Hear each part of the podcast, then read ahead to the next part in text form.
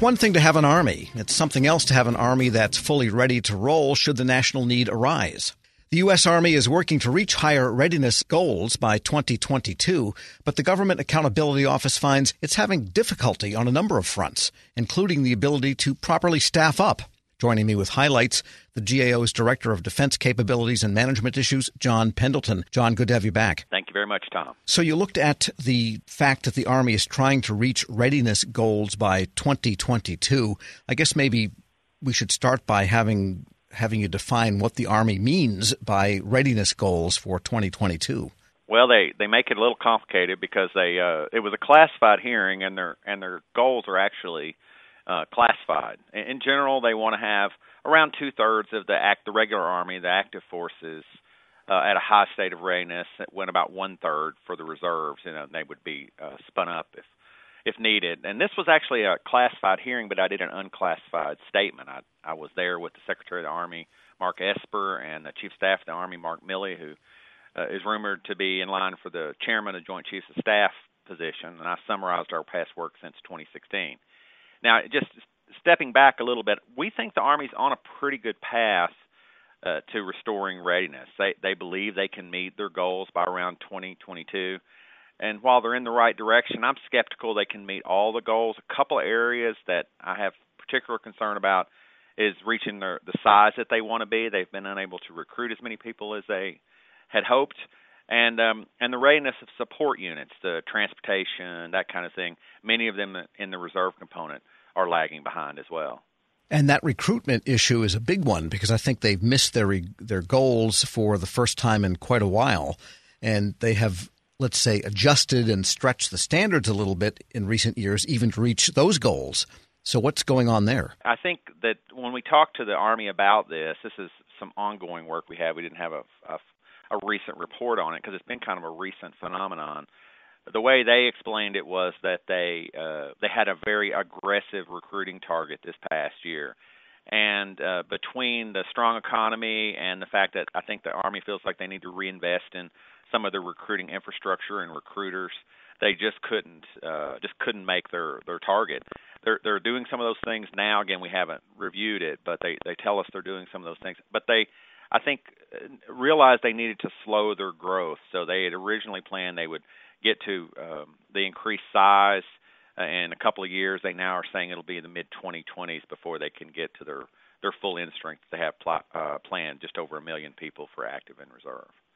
Well, a million, yeah, for active and reserve, because the active army yeah, is, yeah. I mean, that's determined by Congress each year, and that's something yeah, the end in strength, right? Right, the end strength is something in the half a million range for regular forces, correct? It is, and I think the recruiting for active forces is the thing that's caused the army to they're trying to get over half a million basically, keep the numbers round, and uh, and they you know we're going to get smaller, so they're um they're just having trouble growing that fast. Bottom line. And beyond the manpower issues, they have a lot of rebuilding to do simply because all of their equipment has been ground down and worn down in 18 or so years in Afghanistan, in Iraq, and a little bit in Syria and so forth.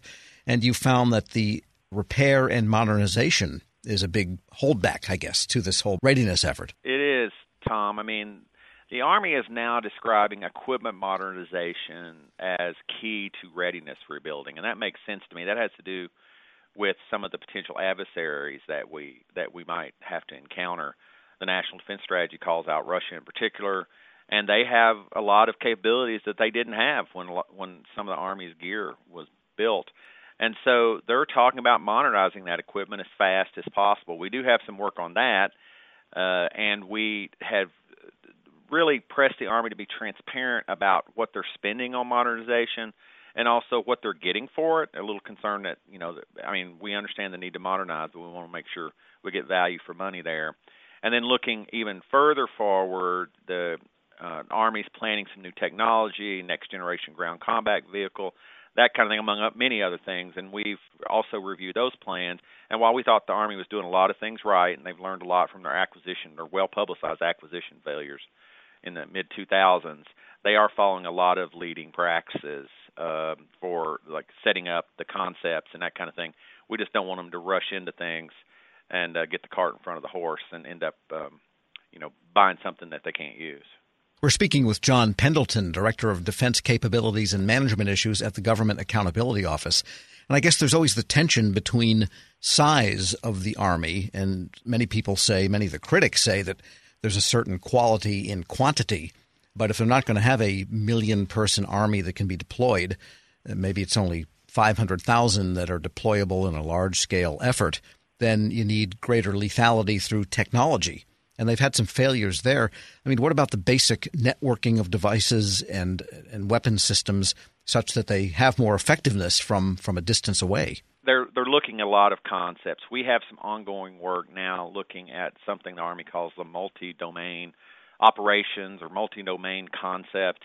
And the idea here is that I think the Army's realizing a couple of things.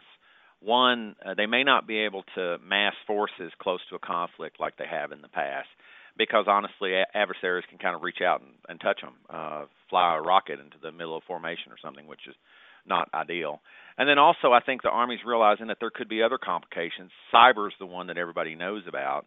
Uh, that someone might be, uh, you know, poking around in your system, and then you might also want to use offensive cyber as part of a multi-domain uh, effort. They very often view cyber as a as a fire, like artillery or something. Uh, and, and and this is for the more long range planning, obviously. And we've got some ongoing work looking at that now. So I think networking is very important, but I think the Army's correct to realize that it's going to have to operate in new domains. Uh, you know, everyone's going to have to be connected to space.